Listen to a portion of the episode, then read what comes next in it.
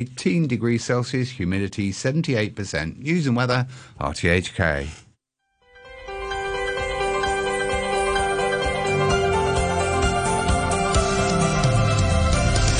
Good morning and welcome to Backchat. I'm Andrew Work and my guest presenter today is Kara Ha. Good morning, Car. Good morning, Andrew. Ready to rock and roll? Yep. All right. On today's Backchat, we're talking about a call for a departure tax. The Liberal Party has proposed introducing a departure tax on Hong Kong permanent residents, probably you, traveling out of Hong Kong by land, air, or sea. They see this as a way of boosting government revenue to alleviate the deficit and to discourage people from leaving. It's one of a series of recommendations made by the party at a meeting with Financial Secretary Paul Chan to discuss the upcoming budget. They also hope that Beijing could relax visa rules for visitors from Shenzhen so that they can make multiple trips to the SAR every week and increase the number of mainland cities covered by the individual visit scheme. And after 9:45, we'll address the proliferation of deep fake video and audio flooding the internet and how to get expert tips on how to detect deep fakes. Tell us how excited you are to pay our departure tax on our Facebook page, or email us at backchat at rthk.hk, or call us on 233-88266. And we got a couple of great guests lined up and more to come on the show. But unfortunately, the Liberal Party declined our multiple invitations to join us to talk about this idea they've had. Um, uh, but uh, we are very excited to have with us Andy Kwan, who is the director with the ACE Center for Business and Economic Research. Good morning, Andy. I know you're out there, Andy. Yep. Good morning. Welcome on the show. Good morning. Good, Good morning. morning. Uh, we also welcome Sze Lai Shan, who is the Deputy Director for the Society for Community Organization, uh, good, also known as SOCO. Good morning, Sze Lai Shan. Hey, good morning. Good morning. Um, okay, so uh, the Liberal Party comes with a bunch of uh, kind of a list of suggestions for our financial secretary, and one of the big headline grabbers was this idea of a departure tax, supposedly to help the budget, but also uh, we've talked a lot in the show about Hong Kongers leaving the leaving Hong Kong for party time on the weekend. Um, Andy Kwan, what do you think of this as a as an idea? There's a number of economic dimensions to it. I'll let you pick which one you want to tackle first. Mm, um, you, are talking about departure tax. Yeah, let's talk. Let's talk departure tax. You want to talk about how it can okay. impact the budget or how okay. it impacts the people? Oh, oh, no, let's start with departure tax. Uh, I think it's um, it's a problem here uh, problem regarding like uh, whether it's a good idea to to impose it because uh, we are looking at the uh, there are more Hong Kongers going to Shenzhen than mainlanders coming from uh, Hong Kong, and this is a we call a lot of balance. And uh, if you look at the um, the money, okay, in terms of money, uh, you are talking about more money going to uh, mainland and more uh, less money coming from um, uh, money, uh, from mainland to Hong Kong. So it's a kind of like a this will uh, create a lot of problems in terms of internal consumption, in terms of like uh, um, uh, people spending money over there, right? Uh, because people, when more Hong Kong is going to Shenzhen, and it means we buy we import uh, services from uh, from mainland, and uh, but however, this will affect our internal consumption. And as you can see from the retail sales, there's a little bit of disappointment in the in the recent figures, and sometimes you can see it's below. Okay, the figures are below expectations.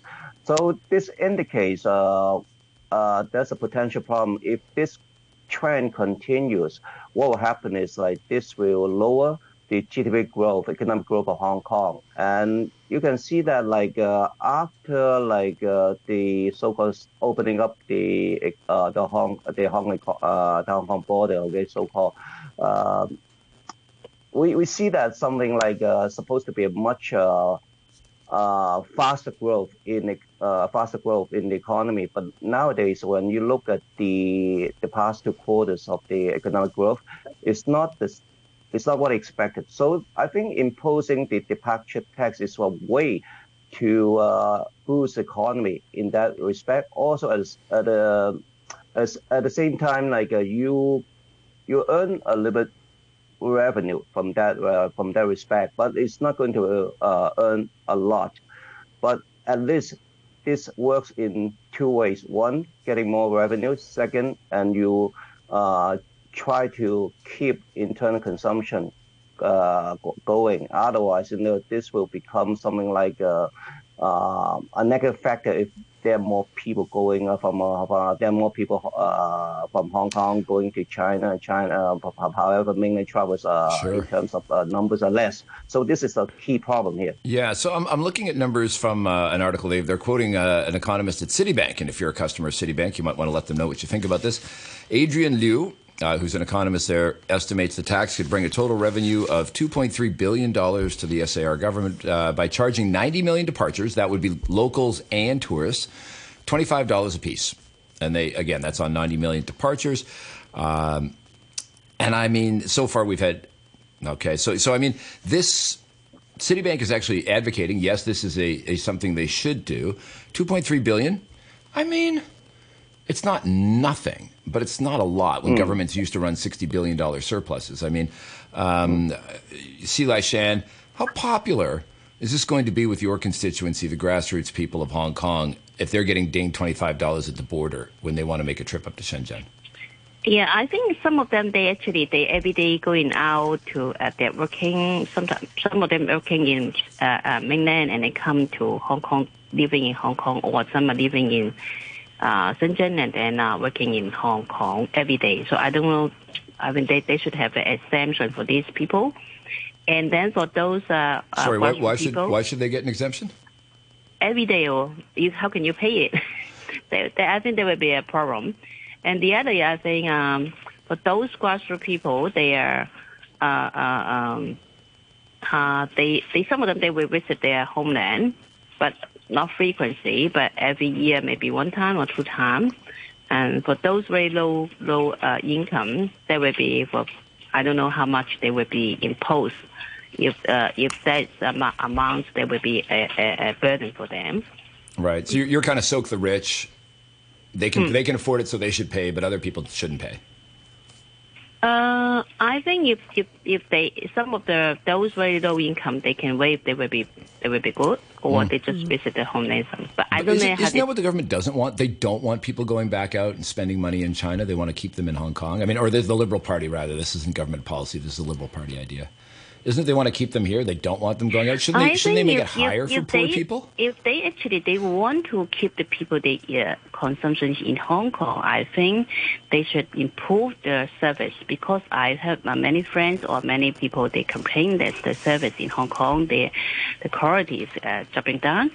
So I think the government they need to have some training, some uh, supporting for those uh, service sectors, so how to improve the quality of a, a, a service that is a problem because they are complaining those waiters they are not uh, good enough they are not uh, uh, and then the Shenzhen they are bad uh, and then even not on, the even not only the hardware but also the software they improve a lot uh, uh, uh, so that's I think the government also they reviewed with the, those uh, um, uh, uh, sectors and then they have giving some support for them yeah so sounds like uh, both of you think uh, the departure tax, which is suggested by the Liberal Party, is not very sustainable and it can't actually help Hong Kong's like income. So what do you think about uh, uh, what do you think about like the government can do or react to these uh, suggestions actually?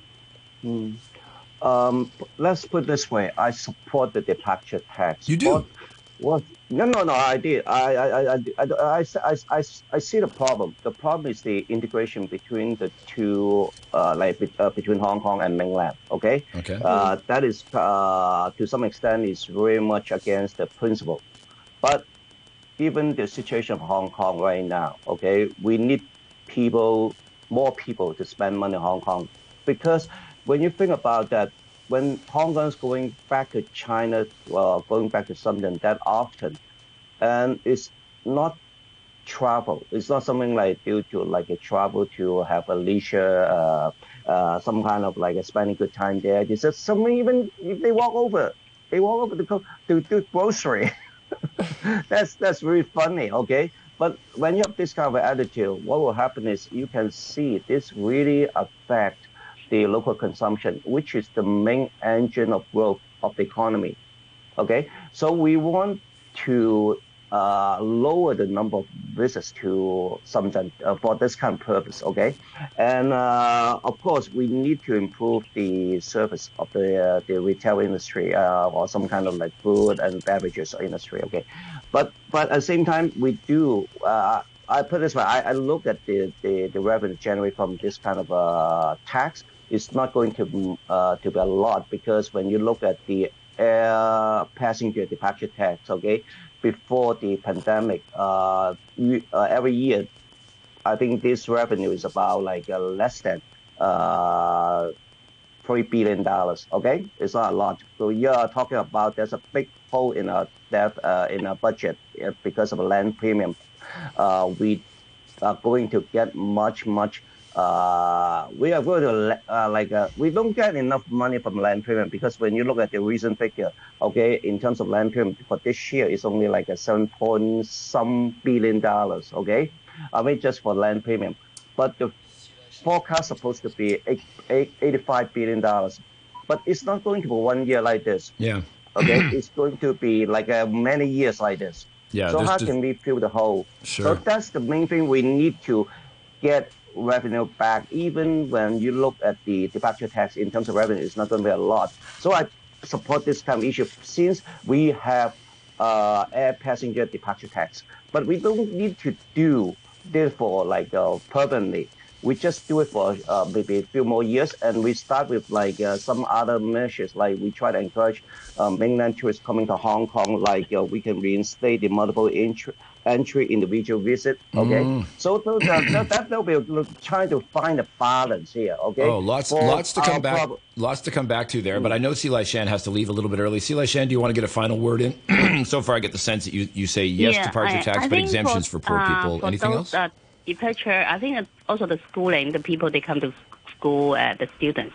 I think the government they can think more about those uh, really high profit. Uh, uh, uh, make high profit and then they can tax more but the- for have a progressive uh, system, Mm. uh, tax system. So I think they should think more about this. Uh, yeah. Yeah, it sounds like GST where everyone says, "Oh, it's very simple," and they're like, "But I need an exemption here. Oh, I need an exemption here. Oh, and another one," and then it gets very complicated.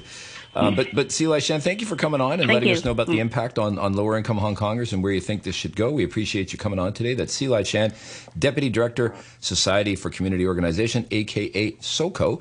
Uh, still on is Andy Kwan, the Director for the ACE Mm-hmm. Center for Business and Economic Research. Andy, as Andy, as a free market Yes. economist, I love that government taxes and fees are visible because people then un- know what they are, they understand them, and they can work to reduce them. Uh, but as a politician, I rather my taxes are hidden because then people pay it and don't even know, like the airport departure tax, right? You know, uh, for probably a lot of people Yeah. don't know that in their kind of hidden in the price of their airplane ticket is a hundred and twenty dollar fee, right? I even even Yeah. I didn't even know about it until we started looking into this for this show. Um, Is is this? How do you see this being administrative, and will it be popular? I mean, if uh, if it if it disappears twenty five dollars into the price of an airline ticket, people won't even notice. If it is, you have to get out your wallet or your octopus card at the border and pay twenty five bucks. People are going to flip. You know, they're gonna they're gonna lose their their cool. But how do you see this this dynamic as a as a visible or non visible tax?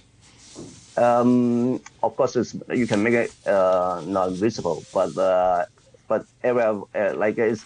Uh, I think people are not dummy. Okay, they're not dumb uh, in that respect. But uh, I think it's the charge, how much you charge. Okay, and also think about like uh, you've got to understand like uh, this become kind of like behavior among Hong Kongers. Like they go back to China, just just for like uh not not not not for like for like having I don't know like a drink grocery that that's ridiculous. So I think it's a, that's a price differential. Okay, if but the problem is like uh, if you make it like uh, uh, not visible in that in that respect, but uh, somehow people know it. Okay, but uh, just I think it's big, I think it's a price. Now it's so convenient okay, to go back to China. Now think about the old folks, okay, the uh, 60 years old above, okay, when they uh, they they retire, okay. So what happened is something like I I have many friends like this too. Like uh, they they they get up early, and and go to China because they don't have to pay a lot of like uh, transportation uh, uh, the, the cost for that. Okay, because the two bucks for for taking the subway and then go back to China, you don't pay anything. And they have uh, their early lunch there and buy the grocery and come back. Okay, but they do every day. So, so, so we think about that. Uh, they can spend money in Hong Kong, okay, like this. I, I, I'm afraid because, uh, like, uh, in this respect, if you have this kind of trend, and uh, this will really harm the economy because internal consumption is very much affected by this behavior too. Sure. Um, but uh, I think in terms of administrative costs, and uh, it's up to the our uh, intelligent uh, government to, to think about that, okay? But uh, if you don't charge that high, charge 20, 30 bucks, okay, then people can people think about it and minimize yeah. the number of trips going back there. Okay, Good. really for like a not not not not every day. I just try to cut it down, and we try to cut it down and try to help Hong Kong try to boost the economy like this. Otherwise, sure. there will be a leakage of money. Yeah, and uh, that is my concern. Okay, right. So I've got a, I've got a lot of emails coming in today. I'm not surprised actually uh, from Henry. Mm. The departure tax raise is likely to cause strong objections from the public and GBA residents. Daily crowds of people leave mm. for Shenzhen to buy food, yum cha, travel, etc., as Hong Kong prices are way too high for retirees, for lower income people, and even for middle class and the clever CLAs. The price differences are just irresistible. I, he also says GBA residents would also find the departure tax increase repulsive as it is just inconsistent with increasing integration. That's from Henry. Reflects some of your, your comments uh, there, Andy. Mm. Uh, Mike yeah. says uh, this is the continuation of mass crowd control. Stop the habit of diners across the border to Shenzhen. Not to mention the busloads of Hong Kongers going to Sam Clubs uh, for other daily grocery shopping trips to avoid Hong Kong's high prices. 2010 in reverse when shopping bus shopping tour buses filled the streets of Kowloon. Just a thought. Not exactly, but I'm meaning Mike. Uh, I'm waiting to see if touching wallets or if touching if touching wallets in this personal daily travel will get any response. Uh, maybe not many might be thinking, okay, I can pay this departure tax once, all caps. So I mean, we, a couple of a couple of emails there. Um, Kara? Yeah. Uh, I want to like do a further more about your point of view about the people like going back to mainland China, Shenzhen to have some like, for example, entertaining thing or the grocery shopping to there because it is very easy to get there and then I come back very uh, fast and convenient. But what about uh, just like uh, Lai-shan said before, is about like some people are literally living in in Shenzhen. Then they need to like come to Hong Kong to work, and then at the night, and then they go back uh, to Shenzhen to to to stay to to live there. Then what about the departure tax? Like will affect their life? Oh. Or you have you, you just have to make an exemption, okay? I I think like um, what I try to tell people is something like if a permanent resident people have the uh, permanent address in Hong Kong, they work in Hong Kong, and then they have to pay. But if they work in Hong, people living in Shenzhen working uh, work in Hong Kong, they should have exemption. Mm. Of course, these pe- people will raise the concern about administrative uh, administrative costs. But I think that oh, can and, be handled and enforcement okay, nowadays. And enforcement. Mm. I mean, okay, uh, I'm a permanent resident of Hong Kong, but oh, now I live in Shenzhen and work in Hong Kong. Oh, well, here's some documents that show that I have a flat, and the guy at the border's like, ah, I don't recognize these property documents. I don't know what this means. Oh, wait. Mm then maybe he gets them through, but then are the police going to go track him down because he was cheating on his $25 tax? I mean, come on, I mean, it sounds simple, but it gets complicated very quickly. Yeah, yeah, yeah, and I understand, but but uh, there there are ways to, to do it, okay. But uh, in, in always when you have this kind of like a departure test, you can raise many kinds, many questions, and also there are loopholes there. But I think that just keep it simple. People live in Hong Kong they have their address in Hong Kong, then uh, they should pay. Otherwise, you know, if you kind of play with the system and try to cheat the system, then it's also certain costs. You have to do it. You have to find ways to avoid it. So uh, if you get uh, get caught, okay, think about the penalty. Okay, you can impose penalty if you get caught. Okay, could be a thousand times of the uh, twenty-five dollars. Okay, those who would try to. But I mean, it would cost you a uh, thousand. It would cost you. A, it. it would cost you a thousand times to hire people to police it. I mean, you're trying to catch Mm. people. People are like getting out of twenty five dollar fees because oh, I'll put down my friend's address because he's got a flat in Shenzhen. I'll say I live there. Are they really going to hire inspectors to go and stake out the I- place to I find out if you live understand, I understand, I understand. You know? You need to catch one or two people like this and then set them an example. Believe me, like uh, now people like the thing about the the penalty they put. Uh, they they say like for those stores on the street, uh, they they put things uh, outside the store, they get penalty, right?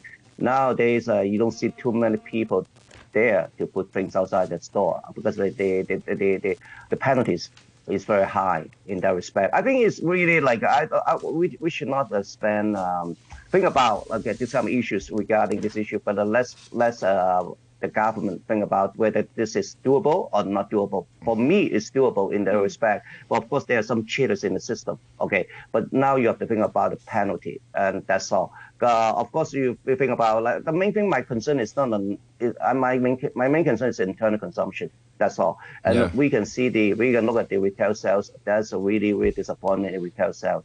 And uh, it indicates a lot of leakages from, from this from this aspect. How high would And, the tax uh, have to be to actually change behavior and promote more consumption here? If it's twenty five bucks, I mean, if I'm going to the mainland for something, I'm probably saving more than twenty five dollars on whatever I'm spending money on. So how much would and the you do departure every tax day. have to be? It adds up. You do every day for for people who uh, just do it like like this, going there to have uh, to have like uh, not fun to buy grocery or to just uh, uh, have uh, yum cha, okay, to have uh, early lunch there, and uh, it adds up. If you do it every day, that is not fun because you know you go back and forth. Still, you have to, tra- you have to travel. At the same time, you add up, add up. Sure, but I mean- uh, 25 bucks every day is, a, is is still data have to consider. Okay. Yeah. And um, my, my main thing is some kind of create certain uh, disincentive. Okay.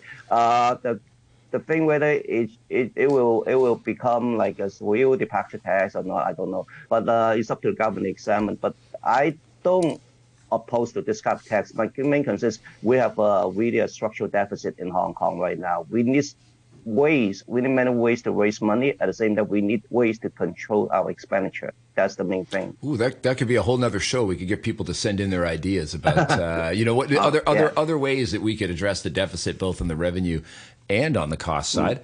Um, I've got an Yeah. email here from Ilner. It's a bit of a long one, so I'm going to maybe pare it down a little bit. He says proposing new taxes and increasing levies, such as a departure tax, contradicts the goal of creating a competitive and attractive business environment in Hong Kong.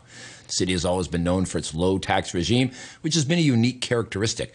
Instead, Hong Kong should implement measures to reinforce its status as an international financial center. Why should such a departure tax only apply to permanent residents? continues Ilner. Such a measure will not effectively address Hong Kong's fiscal deficit. It is crucial to carefully consider the potential impact on individuals who frequently travel for work or personal reasons. Striking a balance between economic benefits and the convenience of travel is essential. Hong Kong should focus on identifying alternative avenues to boost revenue rather than resorting to tax increases. For example, one proposal put forward by the New People's Party suggests imposing levies on super luxury goods which could be a viable idea worth considering that plays into it's, uh, it repeats a lot of what we said on the show but also maybe this idea for a special deficit busting show. Um, so um, andy we've just got you for about a minute left. Can you uh, just give it if you were so so departure tax for or against who should it apply to and how much? 30 seconds go. Okay, like of course, it's uh, people living in Hong Kong, like permanent residents. permanent should be residents only, so- yeah. Yeah, permanent. Uh, there should be some exemptions to people who really uh, need to travel a lot. Okay, and at the same time, How like much? we do have to examine the cost, and uh, Yeah, maybe charging 25, 25 to thirty bucks. I think will be uh, will be a good good uh, good charge uh, to to start with. Uh, let's see how how it, how it goes. But andy kwan I think says it's controversial. yes Okay. 25 to 30 dollars permanent residents only with exemptions if i can sum it up Yeah. Perfect. Yes. There it is, the final word from Andy Kwan, director of the ACE, ACE, Center for Business and Economic Research. Great to have you on the show again, Andy. We appreciate it. Thanks for joining us. I have a message from the Transport Department as of 916. Light rail service dis- disruption due to a foreign object damaged the overhead line near On Ting Stop. So there will be a diversion. Route 505 in both directions is diverted, will not stop at Siu Lun and Tuen Mun. 507 is diverted and will not stop at Tuen Mun Ferry and Tuen Mun stops. Route 614 and 614P, both directions diverted, will not stop at Siu Hei and Town Center. Route 751, both directions is diverted, will not stop at Yau Oi and Tuen Mun. Free MTR shuttle bus service is running between the Tuen Mun Ferry Pier and Sam Shing to carry passengers. So one more time, free MTR shuttle bus between Tuen Mun Ferry Pier and Sam Shing because of the light rail service disruption. Uh, you can find out more with the transport department, I imagine, because that's where we get our info from. So that's it for now. Thank you very much. Your weather for uh, at the moment mainly cloudy, cool in the morning, dry with sunny periods during the day. Outlook sunny periods in the next couple of days. Sounds great. Currently, it is 18 degrees Celsius and 76% humidity. And now the news with Todd Harding. Cathay Pacific's chief executive says the airline won't be calling off more flights at the last minute, adding that it's now decided on the dozen flights a day that will be cancelled between now and the end of next month to ensure that all services will run during the Lunar New Year peak. President Biden says the US and the UK have begun launching airstrikes against Houthi targets in Yemen. It comes as the Houthi group continues to target Israel bound ships in the Red Sea and says they will continue to do so until there's a ceasefire in Gaza. And South African lawyers present its case accusing Israel of genocide at the International Court of Justice, calling on the court to order Israel to cease military operations in Gaza. I'll have more news at 10 o'clock. Check out the new fixed penalty prices across Hong Kong. Littering, 3,000. Spitting, 3,000. Unauthorized display of bills, 3,000. Fouling of street by dog feces or dirtying public places, the sea, or country parks is subject to an increased fine of 3,000. Meanwhile, shopfront extension or illegal disposal of a large amount of wastes is subject to an increased fine of 6,000. The new penalties take effect from October 22nd, 2023. Don't pay the price. Keep our city clean. No matter how cool you are, no matter how popular the photos you shared on social media, once you take drugs, they will damage your physical and mental health, or even ruin your life. Call 186 186 or send a message via WhatsApp or WeChat to 98186 186 to speak with us. We are here to help. Let's stand firm, knock drugs out.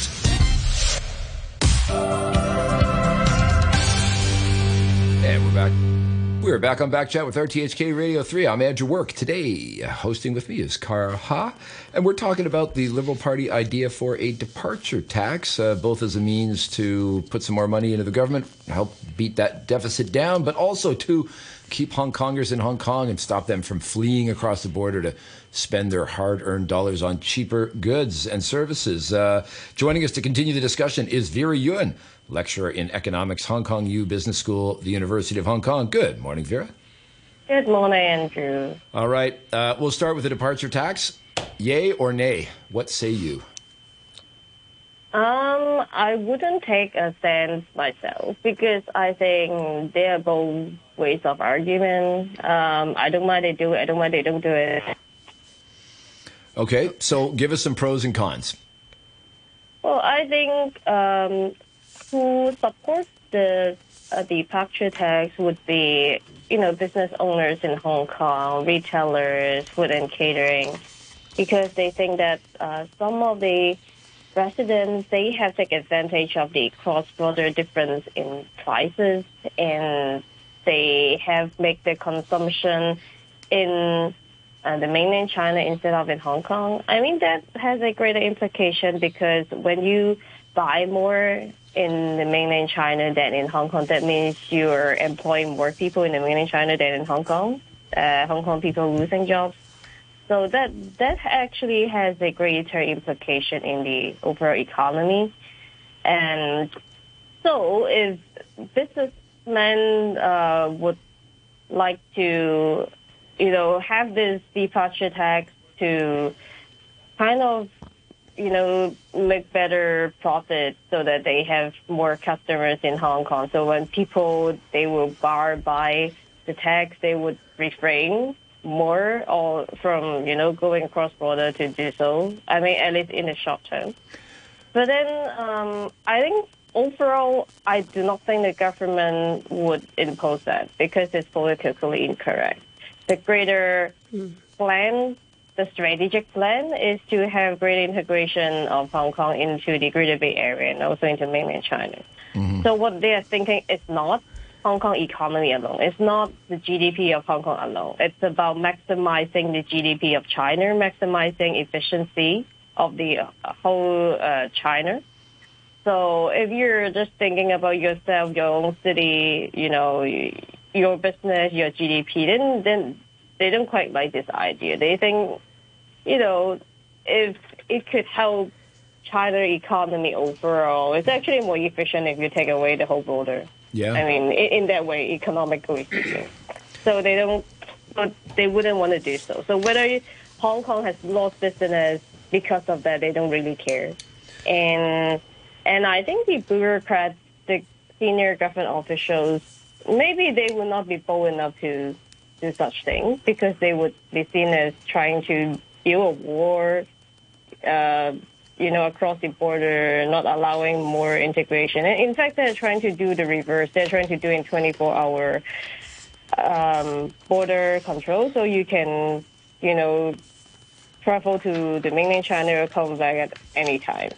So in that sense, um, I don't think they would like to do so. But the funny thing is, uh, you said that it's the Liberal Party uh, politicians who wanted to increase their tax, and and I checked the record. They actually has argued for reducing the airport departure tax before, Really? and that So this this I mean the politics of it this is very off brand for the Liberal Party, isn't it? I mean, what are they thinking? I mean, their their constituency are not going to like this because they travel.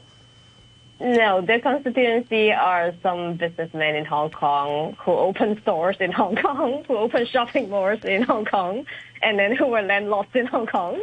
So it's for their constituency. They are not really liberal, you know, economy advocates. They are like advocating for their clients. They've lost they've lost their they've lost their way. It's very sad. Now, Vera, you're you're you're a legitimate economist. I like to think I'm a sometimes economist. Um, we know that economics is about incentives, and it happens at the margin.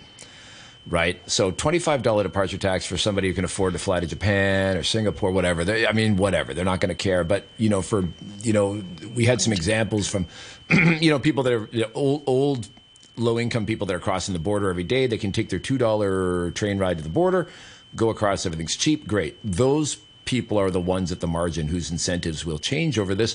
I mean, is this going to end up just really impacting the lowest income people? Um, well, it depends on whether the low income people like they could earn more by having employment in Hong Kong than you know con- save more to consume in mainland China. Yeah. I think that's the math. I mean, if they retire, of course they they could have lose off because of that. But if they have jobs like you know, I think the labor market is, is tight now, but maybe it's not gonna be that good Yeah. I mean, this, in the future. this idea that people won't cross the border for a twenty-five dollar fine. I mean, that's it's like I mean, if if you're a, if you're the kind of person who's going to move the needle on the economy as a category, uh, that is not twenty-five dollars doesn't change your behavior. I mean, that's that's not even half a beer anymore, half a glass of wine to to put it into numbers. I understand, right, Kara? Yeah. So, um, but do you uh, uh, like if the government really take the suggestion to like start to consider about this de- departure tax will implement in Hong Kong? So, how how far or how effective you think this will help actually generate Hong Kong's like income revenue? Well, it really depends because with this tax, you also stop tourists from coming. Like you stop people from mainland China from visiting because they have to pay when they go back. Mm. So oh. you really don't know whether overall it actually helps or not in that way. And some of those people, they, they just do a day trip because it's, it's cheap to go here. They don't have to live here. So you would have people who are uh, who would stay overnight here who are more willing to spend, but people who who originally don't want to spend that much, they wouldn't come at all. Like I think you would be changing the kind of like tourists or visitors you have into Hong Kong, and that depends on whether Hong Kong is still attractive. I, I think the problem with Hong Kong is that they have lost out many international tourists who would definitely stay overnight because it's too far to travel to Hong Kong for them. Yeah. Just like when we travel to Japan, we wouldn't do a one-day trip because it's impossible or it's too tiring uh, unless it's a business trip. So we would, because we have already paid a fixed cost, we'll be like spending like day in Japan. And then for, for Hong Kong, to, to them, it's, it's kind of a choice whether I want to do a, one, do a day trip or not coming to Hong Kong. So you need to think about that part. It's like who who are poor? Are the visitors poor? Are our low income like consumers poor? And then and then get the overall map. I actually don't know whether it would eventually help uh, with Hong Kong economy in that way. Yeah, I've got a couple of emails. Uh, they, keep coming. Uh, so, uh, colon, like the body part. I guess that's their handle. Um, so much discussion all over the place, but why so much reluctance to face the fact that after so long, Hong Kong is perceived as being deficient in value for the money spent here? It's a perception that's being shared more and more internationally as well, sad to say. All the suggestions are band aids that eventually fall off. The administration knows that, but like all administrations, takes comfort in knowing they won't be held accountable. That's an email from Colin. Um, I've got one here from Housing Estate Brett, who used to write quite a bit. Um, maybe still does, just not in the days that I'm on. Today, Housing Estate Brett says the Capital Works Fund bracket protection bracket departure tax is not going to solve the root problem. Hong Kong is too expensive. The cost of land ends up in the prices of all goods and services, and all the money goes to building things instead of funding all public expenditure as it had been until 1982. On top of that, government strives to squeeze as much money as it can from land. In typical Hong Kong fashion, we're focused on treating the symptom instead of curing the disease and punishing people for trying to make ends meet. Um, Severe, you know, you made some good points earlier about people coming here and the value perception, like our, our writer Colin suggests. Um, we discovered a new phenomenon on New Year's Eve when we had all these people stranded in Hong Kong. uh, Because I don't think we'd ever had so many people come for something in Hong Kong and then intend to return to Shenzhen at the end of the night.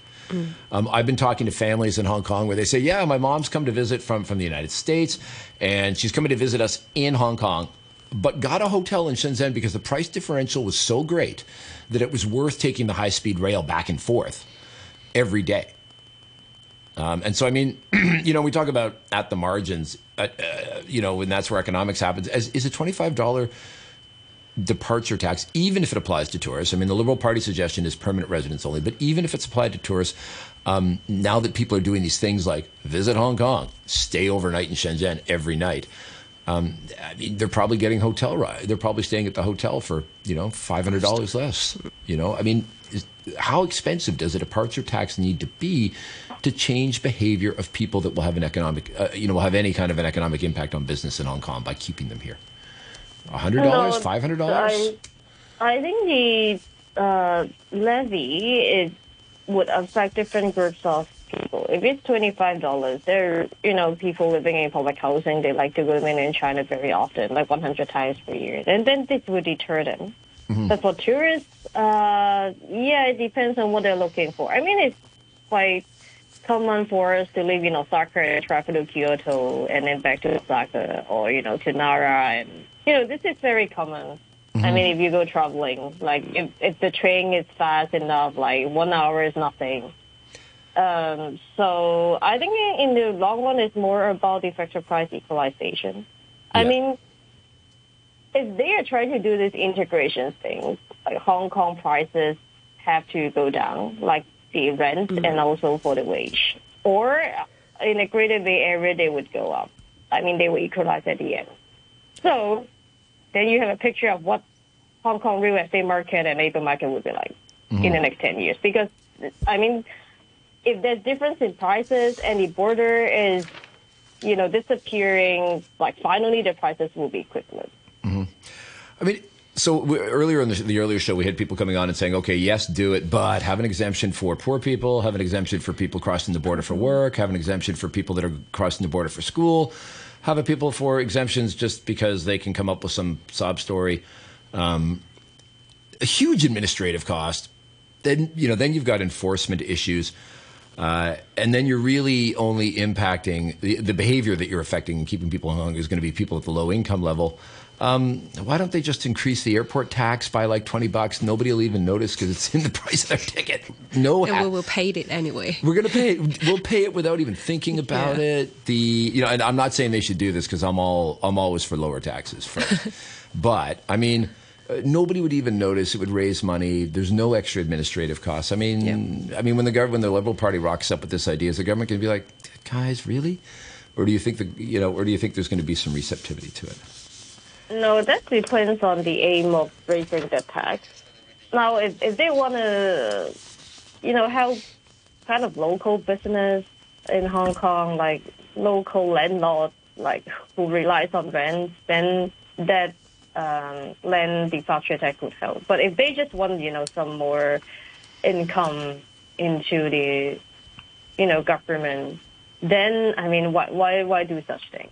Yeah. It's like too clumsy to exempt whatever. Like, there's so many tax they can raise. Sure. And then there's so much money they can save.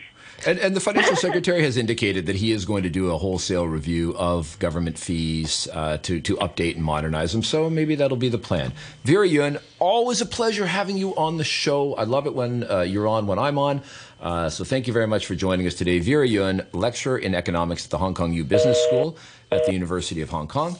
Um, I've got a, I've got, few- like I said, the emails keep coming. I'm going to ramp through them to get to our next part of the show. TC says, This is called Be Careful What You Wish For. Going to mainland China to shop is a consequence of a one hour living radius that previous administrations have been promoting. Thank you, TC. Uh, from Mark. Uh, simply weigh people and their luggage on the way out and charge them a fee for each extra kilo on their way back. So those filling their bellies or suitcases pay and regular commuters don't. Creative. I like it. High tech. Uh, Mark continues. This could also assist Hong Kong with solid waste disposal with people traveling with ballast and all sorts of other creative secondary markets. Mark, I hope the government tracks you down to get your creative ideas on the record. Uh, and finally, we got one from Peter who says, on one hand, uh, the government wants to stimulate people exchange while also strengthening Hong Kong's Chinese identity and integration with the mainland. Implementing a departure tax would mostly be counterproductive to this strategy, achieving the exact opposite by imposing a fine for exploring the motherland. Also, it appears that local businesses are terrified to compete. Therefore, the establishment has asked the government to impose a departure tax in the hopes that more locals will remain home and spend more. Instead, local businesses should become more innovative and creative, particularly in improving their services to catch up with mainland standards. Furthermore, the government's job is to improve the local economy, not to fine people for wanting to go to the mainland. That's Peter. That's been our talk on the suggestion of a departure tax from the Liberal Party, and we're moving on to the next part of our show on Backchat on RTHK Radio 3. You're listening to Backchat. Call us on 233 88 266 and have your say. I'm Andrew Work, and I'm here with Kara Ha on RTHK Radio 3's Backchat, and we have fakes, fakes everywhere, and not an info to drink. And to figure it out, we are invited onto the show Ian Lim, the Regional Chief Security Officer for Palo Alto, uh, Palo Alto Networks, a multinational cybersecurity firm headquartered in California. Good morning, Ian. Hi, Andrew Kara. How, how are you guys doing? Hi. Pretty good, but I'm a little annoyed every time some video pops up in my Instagram feed with, uh, I'm Elon Musk. Obviously not. and I've got a great investment idea for you that's going to make you a million dollars. It's clearly not him. Uh, Nope. Instagram.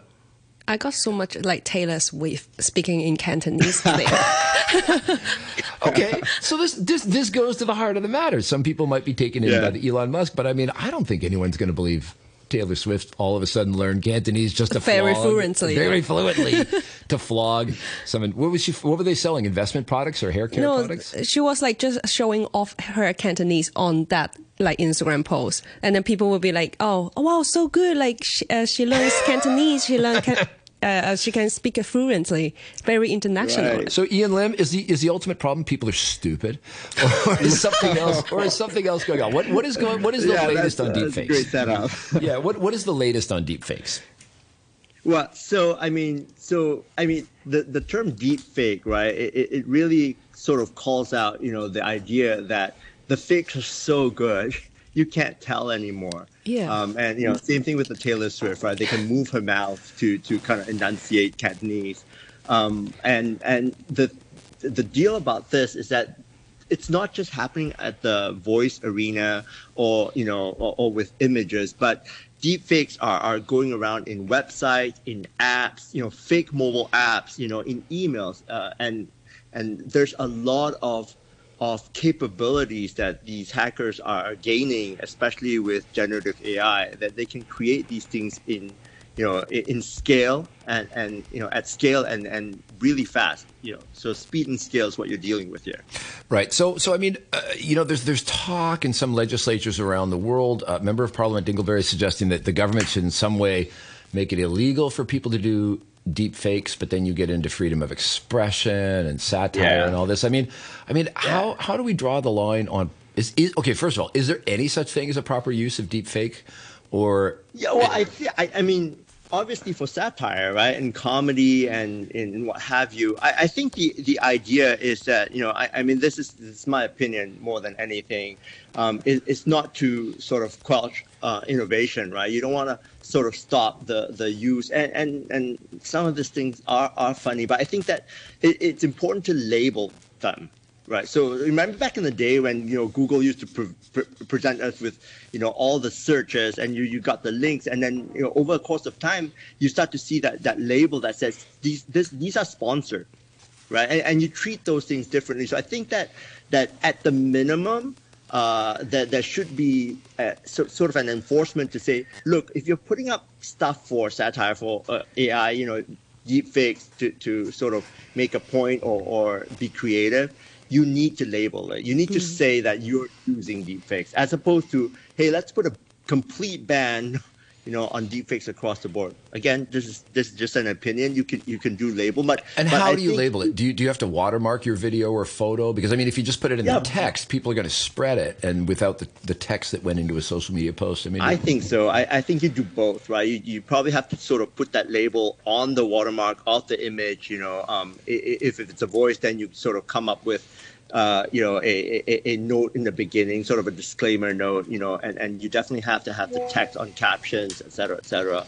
Um, again, you know, this this is this is sort of an in between. Uh, uh, you know, should, should we do nothing about it? No, we shouldn't do nothing about it because it, it's obviously causing a lot of confusion and, and a lot of you know fake news, right? Um, but but should we should we go to the extent of prohibiting it? You know, so so that's sort of my middle ground in that. Right, and and techno. I mean, as an observer, I mean, like like I said, if I see yeah. Elon Musk flogging some ridiculous product, of course, immediately I know um, Kara Ha is smart enough to figure out that Taylor Swift can't speak brilliant Cantonese, and I mean, yeah. but apparently some people can't. So how how can people look for uh, deep fakes in video and audio? How can they how can they protect themselves yeah. before legislation or you know comes in? Well, I you know so so in in enterprise cybersecurity, we've got this concept called zero trust, uh, and and and sort of built out of three major components. So, so the first component is we have to assume breach, and the idea now is that given all the, the, the, you know the power of innovation and power of technology, you actually assume that you're looking at a fake you know, you should assume that you're looking at a fake most of the time, especially if they're not coming from a reliable source. You know, just they're just sort of coming in, you know, through your feed. You know, obviously, if you're watching the news, you know, if you're listening to radio, things that you you already have a strong familiarity with, you you don't need to assume breach there. Um, but it's always healthy to assume that most of the things that you're seeing you know, they, they might not be real. So, so that's sort of the first principle. The second principle is since you're assuming breach, then you need to really do a lot to verify, especially when you get into sort of the space of having to move money, having to, you know, put money into something or, or, or you know, being kind of pulled into giving out very private information. Every time you need to do that outside of what you normally do, you know, something unexpected, something urgent, you need to absolutely stop and, and, and validate. And then the third principle, you know, of zero trust is really around accurate and rapid response. Because you're assuming breach, at some point you may get breached, so you need to be, be able to take quick action. So in a consumer space, that quick action might be knowing how to call your bank. So in Singapore, there's this concept of kill switch, where you're able to call a number and basically freeze all your account. There's another thing that that that we've instituted in Singapore, you know, called sort of the the virtual um, money lock, And so the idea is that you've got operational cash that you use on a regular basis in your bank, and then there's a, a set of sort of hard savings that you, you, you, you, know, you don't use unless you, you're, you're doing something big very occasionally. So on those hard sort of savings, you have to go to physically to a bank to, to sort of to withdraw or to move that money. So you create more um, controls over the things that that you know the hackers are targeting essentially. So so yeah, so that that that would be sort of what I'm saying is is have sort of a healthy uh, uh, assumption that things are fake, verify them consistently, especially if you're doing important financial transactions, and lastly, have a, a contingency plan when when something bad happens, be really quick to react. Yeah, and but uh, uh, according to this kind of like AI technology or deepfakes, like uh, developing very fast in on the yes. internet recently, they are just like these these years. So actually, the cybercrime percentage of the cybercrime is it really like increasing a lot throughout these years? Oh, a hundred percent. You know, especially sort of in the in the deep fake arena, you know, um, the, the, there's a, a, huge, huge rise, um, you know, from before. Now, you know, that, there's a story, you know, that, that that's that that catches my attention, that, like when it first appeared. So early 2020, there was an incident that actually happened in Hong Kong, whereby you know there was a merger and acquisition happening, and and um, the, the, the director was interacting with a, a lawyer to sort of deal with this this M and then he gets a call to say, you know, hey, move $35 million here to sort of complete the M&A. And because he's been interacting with this person, he, he did it only to find out later that the, the, the, the call that he got was from a deep fake voice. Ooh. Now, that's peculiar because you know we sort of you know today if you go out and look for Michael Jackson singing Ariana Grande, you'll find it. You know, there's a million uh, like you said about Taylor Swift speaking Cantonese, yes. right? Because Gen AI came onto the scene like for us, you know, probably early 2022. You know, it, it mm-hmm. sort of hit the scene December 21 and became mainstream in, in, in 22, early 22. But these guys, the scammers and the hackers, already had these capabilities in early 2020. Mm right? So, so that tells me that they have these tools and they're developing it, you know, in, in, in, a large scale. Now, when it comes to scams and what have you, you really have two categories when, when you're leveraging, you know, with, with these scammers leveraging generative AI. One is their their their existing sort of tool and trade, you know, like the phishing emails, like the you know these things they are doing it at speed and scale because now they've got this automation the ability to generate these things really fast the emails mm. have no grammar mistake they sound super professional sure. and then on the other one it, it, it, so this is the part that we have to be more more careful about is that they're also using it in novel new ways right ways that we have not seen like you know that deep the, uh, the deep voice uh, bit right you know and and now we're also seeing sort of not only about scams, about financial scams, but there, there's also a rise in hacktivism.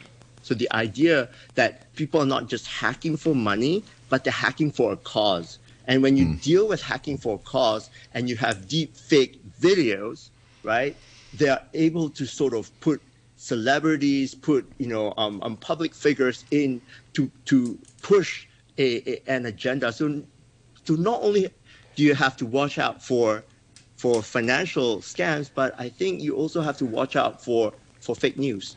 Um, given sort of the rise of Gen AI. How how soon? How far off are we from a deepfake scanner kind of scanning my mother's uh, social media, anything they can find up, even audio and visual, and then you know faking a phone call real time on the fly?